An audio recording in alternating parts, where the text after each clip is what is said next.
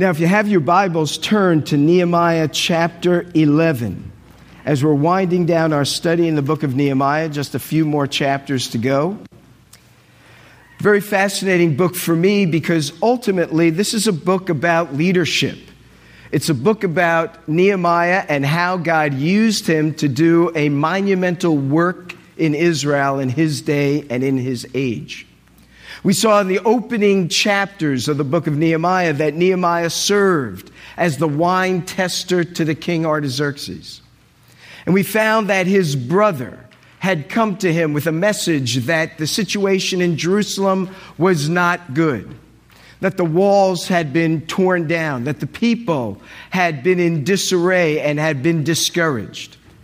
And so this affected Nehemiah to the core of his being, so much so that when he went to serve the king, the king saw that his spirit was downtrodden. And he asked Nehemiah, What is the problem? What's going on? How is it that you look the way that you do? And Nehemiah shared with him that he had heard about the city of Jerusalem, the place of his heritage and of his people where God had set his name and his presence. And now the walls had been torn down, and life was ebbing out from this central place of Israel's history and legacy.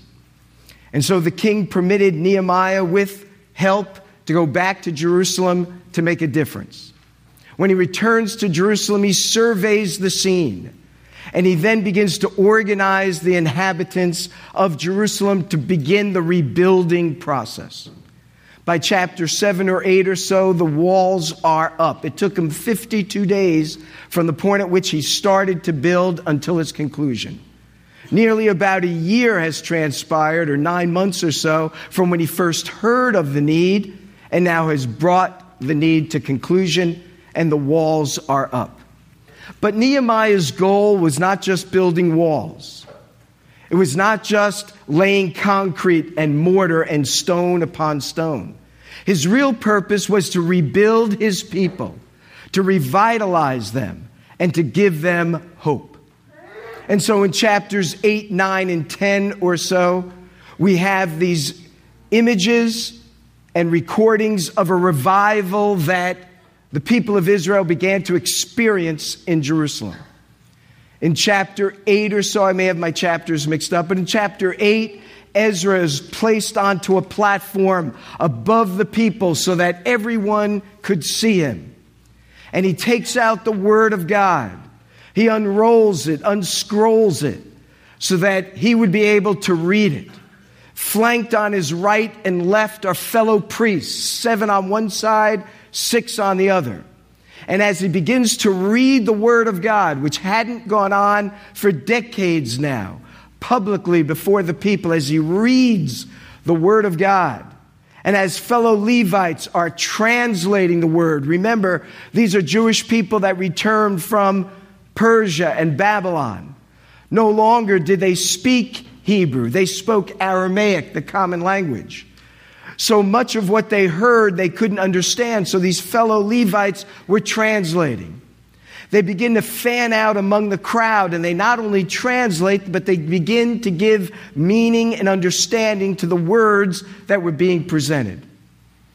As the Word of God is presented and made clear, the people begin to respond, and they look deep into their hearts and they begin to question are we living the way God's word instructs us to live? And they begin to mourn because they hadn't been. They begin to express their sorrowfulness of heart and their desire to repent and to turn toward God. The sorrowing and repentance become so intense that Nehemiah and Ezra both instruct the people of Israel to go to their homes, to eat together and to celebrate because this is a time of celebration. The walls are up, the Word of God is being presented. But as the Word is presented, they're moved to sorrow. Over the next few days, they celebrate the Feast of Tabernacles. They gather back again to hear Ezra read the Word and for the Levites to explain it. As it is further read and understood, the people not only begin to respond by repenting of their sin, but then they move to do something about it. They determine that they will live differently.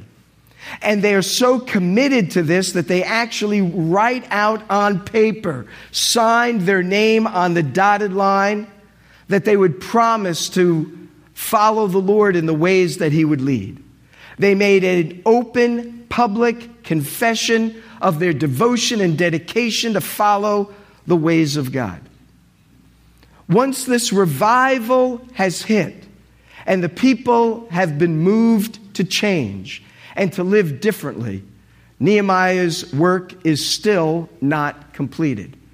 In chapter 11, what we begin to see is that the city becomes repopulated.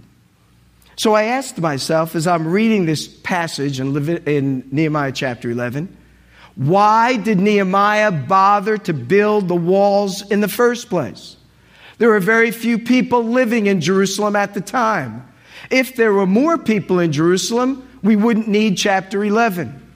But there aren't many people living in Jerusalem. And so, why does Nehemiah bother to rebuild the walls? And I think the reason is his love for the city. Jerusalem is the heartthrob of the Jewish people.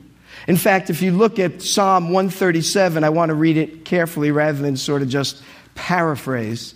But in Psalm 137, a psalm of reflection as the people are in exile in Babylon. The psalmist writes, By the rivers of Babylon we sat and wept. And the question is, why? If it was me, I might have sat and wept because I might have been removed from my family. I might have sat and wept because I was in a foreign land that I wasn't familiar with the territory. Maybe I would have sat and wept because I couldn't understand the culture or language of the people. But that's not why the psalmist is sorrowful. He tells us because he remembered Zion. When he remembered Jerusalem, in his place of exile, he was moved to sorrow and weeping. He says in verse 2 There on the poplars we sung, we hung our harps. For there our captors asked us for songs. Our tormentors demanded songs of joy. I think it's really interesting that Jerusalem is associated with a place of joy a place of celebration because that's where the Lord dwells. That's where his temple stood. That's where the worship of God was most full and free. And so their tormentors are telling them, play us some of those songs from Jerusalem. Play us some of those songs that reflect your worship of your God who has been vanquished. They were tormenting them to play these worshipful, celebrative songs now that they have been removed from their land. And the text goes on to say, They said, Sing us one of the songs of Zion. In verse 4, how can we sing the songs of the Lord while in a foreign land? If I forget you, O Jerusalem, may my right hand forget its skill, may my tongue cleave to the roof of my mouth. If I do not remember you, if I do not consider Jerusalem my highest joy. So, why was Nehemiah moved to build walls around a city where no one lived? Because he loved the city. And he loved the city because of what it stood for. It stood for the very presence of God in the midst of his people. But now the question remains why did people move into that city? Remember when they rebuilt the walls and people begin to re inhabit it. People are resistant to Nehemiah's desire to head back into Jerusalem. The walls were down, and therefore there was a security risk that they faced. And if the security was in place, they had a lot of work to do in clearing the rubble that remained inside the walls even if much of the rubble has been used outside the walls to rebuild those walls. So, what does Nehemiah do? Take a look at this in Nehemiah chapter 11. First of all, in verse 1, the first people to settle in Jerusalem are the leaders of the people. Many of the Jewish people were living in suburbs around the city. They had vacated the city because of the dangers and settled outside. I just can't help but think of how people are removing themselves from even our modern cities to dwell in the suburbs where it's safer, where it's cleaner, where it's nicer. Nehemiah is calling the people back to the city where God is to be praised and where the city will begin to swell. The first are the leaders. By example, they head back into the city of Jerusalem. But then there are some who are resistant and they are forced to return. In fact, they have a lottery and they begin to cast lots. And one out of ten upon whom the lot would indicate were to move and to resettle in the city of Jerusalem. But that's not all. Not only did the leaders lead the way by entering the city, not only were some forced to enter by virtue of the lottery that was cast, but then there were those that volunteered. Look at verse 2. It says, The people commended all the men who volunteered to live in Jerusalem, and they were greatly blessed. Now, what remains in chapter 11 are the names of individuals who none of us really know. Not much is said about these individuals. There are two individuals in this list that we might know more about, but they are distant descendants. For example, one individual is mentioned who is a descendant of Perez, who is mentioned in the book of Genesis as one of the descendants of Seth and their righteous line. Another one that's mentioned is a descendant of Asaph. Of course, Asaph was one of the psalmists who wrote a number of psalms in the book of Psalms. But the rest of the people that are listed are, for the most part, unknown individuals. We don't know who they are, and yet their names made the book and are listed among individuals who had entered Jerusalem and not only entered, but served. Take a look at this. In verse 12, for example, well, first of all, he mentions descendants of Judah, Benjamin, and then the priests. But notice some of the people that he mentions. He mentions, first of all, in verse 12, and there were those who carried on the work for the temple 822 men. Back around 80 years before, the temple has been rebuilt. And now we're reading about some priests, 822 of them, who now return to Jerusalem and serve inside the temple. So, what did these servants inside the temple do? These individuals would have been responsible for making sure the table of showbread and the bread upon it was set up appropriately in the holy place.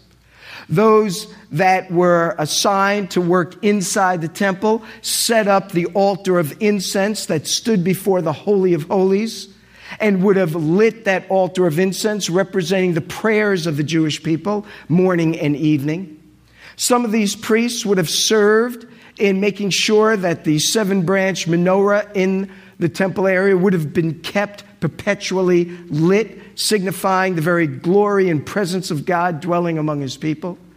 Some would have been assigned to deal with the sheep, to inspect them, to make sure that they were qualified to be used as sacrifices.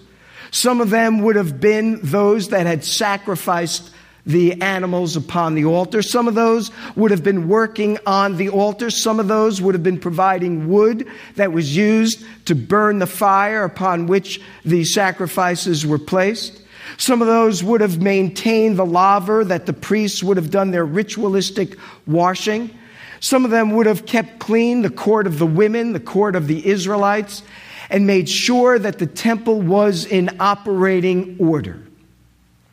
Now, if you look further in Nehemiah, we're told that there were not only those that worked inside the temple, but take a look at verse 16. There were other Levites who had charge of the outside work of the house of God. So there were those that were charged with certainly the beautifying of the properties outside the temple. But I think more is meant here because the priests were ones who served and ministered to the people. So they must have gone out to the various homes, whether inside Jerusalem or outside in the suburbs, and ministered to the people. They probably met with them, taught them God's word, instructed them in what the word of God meant and how to apply it to their lives. They must have been involved in some kind of counseling whereby they were encouraging people who were struggling. They were no doubt dispensing some benevolent funds for individuals that might have needed that. There were others that were probably involved with some of the civil work that was going on and some of the civil leaders in the land of Israel, in the city of Jerusalem. So here we have priests assigned both inside and outside the temple grounds. Take a look further in the book of Nehemiah in chapter 11. Then we read of this individual, Mattaniah. We have no idea who he is, but he was a son of Asaph, one of our writers of the Psalms. And this one, Mattaniah, was the director who led in thanksgiving and prayer.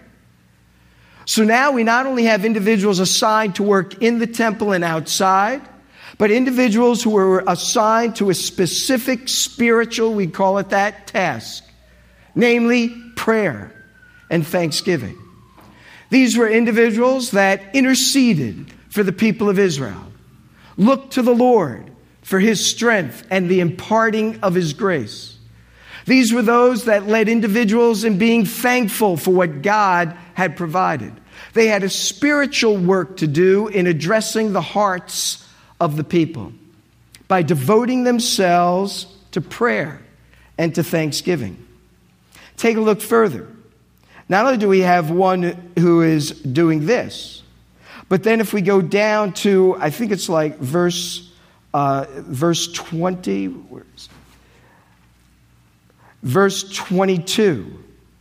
Then we have another one of Asaph's descendants who were the singers. Uzzi was one of Asaph's descendants. We don't know who Uzzi was, but he was one of the singers responsible for the service of the house of God.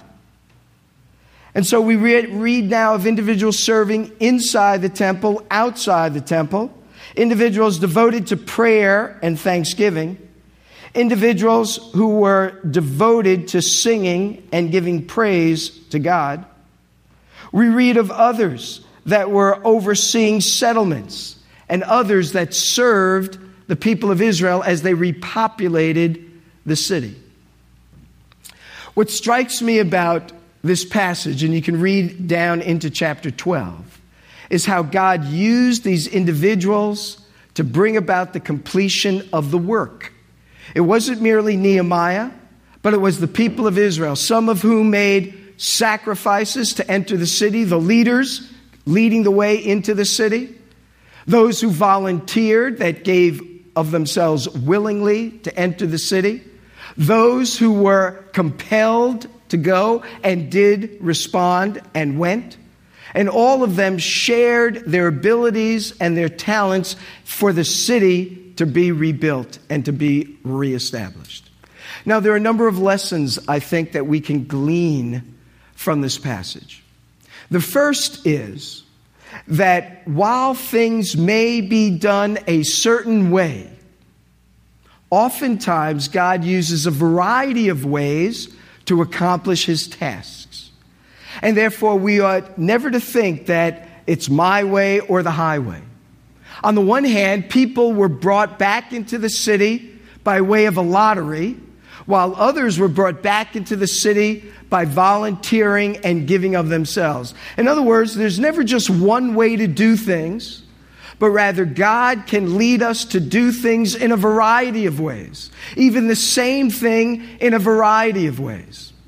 And so we ought always to be open to creativity and always to be open to God's Spirit and leading to do things as He may lead. And it may be two different ways at the same time, as we see here. A second thing that strikes me, by way of lessons to be learned, is that some things take a long time to occur, other things may take a short time to occur. For example, Nehemiah rebuilt the walls in 52 days. It didn't take him long. Once he surveyed the need, organized the people, it was done. But the repopulating of the city took a long time. It would be some 400 years before Jerusalem would become the teeming city it would become during the time of Yeshua. It would be 2,000 years later that Jerusalem would be the city that it is today. Some things can happen quickly, but some things take a great deal of time to accomplish. And so, therefore, we need to be patient in waiting on God, and therefore, we need to be wise with regard to what things we can do right away and those things that we can't. The third thing that strikes me by way of lesson is the importance of service. Even service that may go somewhat unacknowledged. These are individuals we don't know anything about. They sort of are sacrificial unknowns. But their work was essential to what was accomplished. And while we may not know who they are and what their lives consisted on, there were individuals that gave of themselves to the service of the Lord. It makes me think of our own congregation and many congregations and churches across the country and across around the world. The work that goes on goes on by the silent majority that are oftentimes not recognized and work behind the scenes. Nehemiah could not have pulled off this job of rebuilding the walls and repopulating the city unless individuals had done the work that they had done work that perhaps we, of people, we may not know. And so I think about our own ministry. There's so many things that go on here behind the scenes, for which I particularly am extremely grateful for. Because there are things I don't have to really concern myself with or focus on, so I can do the, what I am here to do, which is essentially to minister to the body. That's why I've been called here not merely to teach from the pulpit or in a home, but to minister to the best of my ability by the grace of God with the gifts that He's entrusted to me. But if I was worried about all of the logistics that go on behind the scenes, I don't know how I would accomplish that. When I think of our staff here at Beth Ariel, a person like Michelle, a person like Jean, a person like Scott, a person like Edward, just imagine those four or five individuals were not here, what would happen? We wouldn't have the organization that Michelle provides for us. We wouldn't have the financial accountability and recording if Jean was not here. We wouldn't have our website and our um, uh, advertising and uh, social media stuff going on if it wasn't for Scott. We wouldn't have our worship this morning with the sounds and lights and uh, and all of that if it wasn't for Edward. So these are critical pieces to the puzzle for what goes on here at Beth Ariel. This morning, we had a major, major crisis. You wouldn't know that, though, would you? We're very joyful and happy. But we had a major crisis. That side of the sanctuary is out electrically. So now we're figuring how are we going to plug all our stuff in? Are we going to do this acoustically? Well, Edward figured out a way to get all the stuff coordinated. But then we couldn't get the screen down. And maybe it was 10 minutes before or so that we learned that in the offices behind here, and there's a whole uh, suite of offices behind this wall, and we don't have a key to those offices, that there is an electrical panel. And that electrical panel is what the switch needed to be dealt with. And so we went downstairs to La Cosecha. We got in there, and Edward is just pushing buttons, and boom, the screen comes down. That is one small, seemingly insignificant matter that required the unknowns, the behind the scenes personnel to make things happen here so that we can worship the way we would like. We would still worship God, but it wouldn't be the way that it just was. It would have been much more, much different, perhaps more anemically than what we just experienced. But it takes these people behind the scenes, those that work inside the temple, as it were, like these individuals in Nehemiah. There are those that work outside the temple, that sort of are off our radar. There are people that come and they water these plants. Darren, who's on the property, waters these plants. And when they're forgotten, somebody's doing it because I see water out there. I know that Maria comes out here occasionally, and I think when she's here, she gets water and puts them on the plants. She doesn't tell me that she's doing this, she just does it. But if she doesn't do it, those plants die, like they did a few months ago.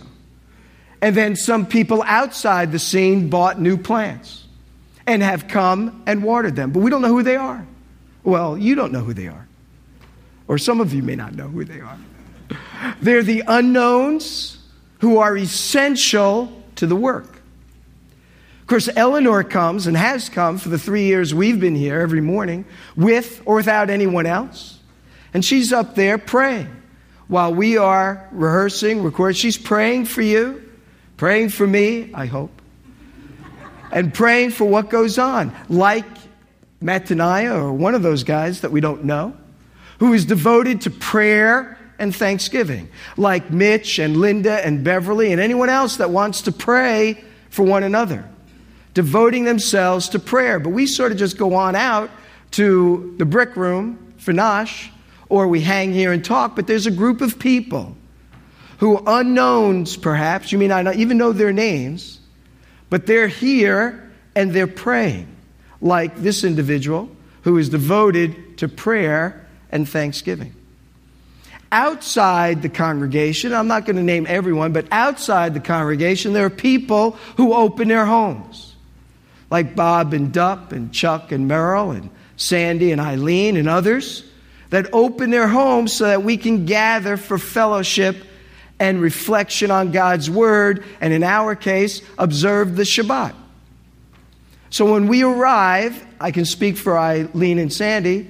I don't know who does these things, but all the chairs are lined up. We had about 30 people this past Friday. If you don't belong to a home group, whether at Van Nuys or over in Chatsworth, you should. Because number one, you're missing out on a good thing. Number two, we're missing out on a good thing. And all of us need each other to grow. And it's not enough to come Sunday morning or Shabbat morning in, on, in September and think that will do the trick. We need community, we need one another. And so the chairs are all lined up. A box is set up so I can put my projector on. Everything is set, ready to go. Refreshments are put out, and it's all just there. It's done by unknown individuals who want us to be blessed, who want us to hear God's word without any encumbrances, who want us to relax and enjoy one another, who want us to minister to one another. But if that didn't happen, what would we be? Last Friday was particularly exciting for me because they were expressing their gratitude for my ministry. And Donna, although she doesn't want to be told, so forget that. But Donna baked a cake that Lime was keeping me from seeing beforehand that just blew me away. I mean, this is a this is a cake of all cakes. Donna had Donna had a metal worker, is that right? Metal worker mold my guitar that Edward uses when he remembers to bring it. My Takamine guitars, they were here last week, two weeks ago, taking photographs of it. And it's life size. It says it was four inches thick or whatever, and it was as long, it was like the guitar. And it ate wonderfully. and this giant chocolate guitar. I have it on my thing. Yeah, I'll show you. I have it on my phone. And I should have had it. It is, I'll bring it next week. But my point in that, she just did that to bring joy to my heart. You know? She just did that to celebrate. The unknown behind the scene worker who knew that she, I knew she could make cupcakes. But I had no idea she could make a guitar cake. You know? She worked days on that cake. And it was a blessing to all of us. It was, Donna. And it was an amazing display of artistic creativity. It takes all of us to make it, whatever that is, happen, the ministry here. Some final thoughts. We need to figure out what we do. You need to figure out what spiritual gifts God has given you. Let me give you some pointers as to how you can find them out. Because God is not trying to hold out on you any more than He's trying to hold Himself out from you or His gift of salvation. The way you figure out your gifts is very simple. Ask yourself, what do you like to do? Because God is not going to make you do something you despise. Now, He could want to change you to do some things that may not be natural, but I would look first where you find your comfort zone and what you like to do. God will lead you in the way that He's already made you and therefore expect it will be somewhat like who you are and something like what you enjoy doing. The second thing I would say, of course, all these things is bathed in prayer for God to make it known to you. The second thing I would say is to try different things. It's not like we got to hit a thousand, you know? A baseball player who's great at baseball hits three out of ten. So you don't have to hit a thousand every time. You don't have to hit a home run. You can try things. If it fails, it's simply you've succeeded in finding something God has not led you to do. That's all it is. You go to the next step. God's got something for you. Don't give up on what God has for you by depriving yourself of trying different things. Because God will show up in one of those things. You'll say, ah, that's what it is. Try things. Secondly, talk to others. How do other people see you? What do they see is significant? Or how have you contributed already to someone? There's just three simple ways to figure out what it is God's crafted you to do. It reminds me of Exodus chapter 35 when all these builders and crafters come together to build a tabernacle. Some were good with needle and thread, some were good with leather, some were good with color coordinating, some were good with carving and crafting, some were good with metal as metal workers. And so they all came together with what their particular gifts were to make the one thing to the glory of God. So there is a place that God has for you that goes beyond attending services. We need to be thinking about where do we give, not just from our pockets, but from our hearts and from our hands and from our feet. How does God want us to contribute apart from our financial giving in making Beth Ariel more what he wants it to be and leading to you becoming more of what God wants you to be as well. Though your work may not be noticed, it is necessary. Though you may not think it is observed, it is essential. It is critical, though it may never make us famous. Like these guys. Who's Mattaniah? Who's Uzzi? Did become famous. But he was important to the work and he was essential to that work. But here's a, a, another matter, and that is even though we may be off the radar to one another, we're never off the radar to God. Let me show you a really neat passage in the book of Hebrews, chapter 6. If you ever feel forgotten, if you ever feel unappreciated, if you ever feel that no one really appreciates what I am doing or care, and you may be right, you may be right. There is always one person who always cares and is always aware of what you have done. Look at Hebrews chapter 6, verse 10. God is not unjust. He will not forget your work and the love you have shown him as you have helped his people and continue to help them. So while we, in our sinfulness, in our ignorance, or even in our just not being there when we should be, God always is. And He will never, ever forget your work that is for the glory of Himself and for others.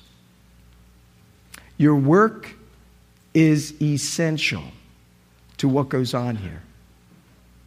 And while we may not become famous for whatever our part is, God will always remember our work, for He is just.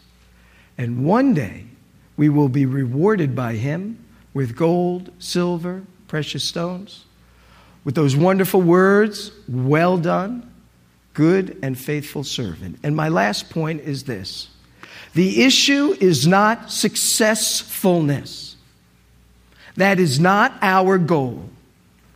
Our goal is not to be the best. Our goal is to do the best we can. What God is going to judge us by is not whether we've led a thousand people to faith or one, whether we build a megachurch or have a small congregation. He's going to judge us on the basis of our faithfulness to Him. He's not going to say, Well done, thou good and successful servant. If that was the case, Isaiah would never be so considered, for he was sent to a people who weren't going to listen to him. Consider that calling. He would have been blessed with a small home group. But he would preach, and the people would say, You know, Isaiah, I heard you, but I'm not interested. That's his ministry. Although years down the road, you and I appreciate his writing ministry. But for the most part, the prophets were ignored. If Yeshua's ministry would be gauged by the means by which we oftentimes gauge our own ministry, he was extremely horrendous in what he did. Twelve people, all of whom leave him at his most critical point, that's not particularly successful. But that's not what his ministry was about. His ministry was to do the will of his Father, whatever the results might be. So the question we have to ask ourselves is are we doing what God wants us to do? Doesn't matter what the results are. What matters is that we do what God wants us to do. He may be saying, I want you out there on such and such a place sharing the word. No one may respond. I want you spending a great deal of time putting together this website that will be really wonderful. No one may even look at it. God may want us to spend an inordinate amount of time, I dare say, no doubt, in prayer and reflection. And we may not even have a clue as to what the results of that might be. It may be for something we're never even told of. But our job is to be faithful to what God calls us to do, to be steadfast in what God is leading us to do. And He does it sometimes in different means than we might expect, like we saw how He repopulated the city. But whatever means he uses, it will involve all of us if the work is to be as complete as he would want it to be. Now, one final, final word sin is still a big problem in our lives. And as you will see in chapter 13 when we conclude, There's a need for another revival because despite all of Nehemiah's work, despite all of Nehemiah's grace, they still fall prey to rebelliousness against God. That's true for us as well. No matter how faithful we think we are, there will come a challenge to the core of our being. And it may be disruptive to our walk with Him. We need to be on our guard because the evil one goes about like a roaring lion seeking whom he may, whomsoever he may devour. Do not let it be you. Be vigilant. Be mindful. When the evil one shows up, flee his work, flee his temptations. James tells us. Resist him in the faith. Put on the whole armor of God. Because we at Beth Ariel have an incredible challenge that is right around the corner. We're moving to Shabbat, as you know. We feel compelled to do this by the Lord. Some may not like the process by which we've come to the conclusion. God works in all kinds of ways. The issue is this is what we believe, and this is what we've come to see when we had our meeting the other week. We've got challenges afoot. And we need to hunker down together in our congregation, in our Jerusalem, as it were, and utilize our gifts to encourage and lift up one another and to reach out to the community we're called to reach. That's our calling. That's what God wants us to be faithful in doing. It will mean sacrifice as we reorder and reorient our lives. For some, you'll come kicking and screaming, like those that got the lottery ticket and said, Oh, I can't believe it. And you'll go. Some of us are going voluntarily and we're saying, Hey, we're excited about it. Doesn't matter how we come, let's just come together and devote ourselves to God for His work and for His purpose because He will remember it and He will reward us for it. Let's pray. Our God and Father, we thank you for this lesson this day. Our desire, Lord, is to rely on your grace to enable Beth Ariel to be all that it can be by your grace. Father, our desire is to see that our congregation will have a greater impact than it has ever had before in presenting the good news to Jewish people and in lifting up and encouraging all who come. Our desire, Father, is to be a congregation that is moving in unity and unison, empowered by your Spirit, utilizing our gifts, glorifying your name, and blessing one another and the world around us. May we not become encumbered by needing to be remembered May we shine our lights so that those who see our good works will glorify our Father and not us.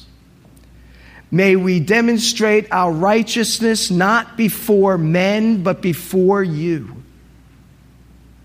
And may we do so, Lord, to honor you and to see that our congregation is as effective as it can be in proclaiming your truth throughout this greater Los Angeles area.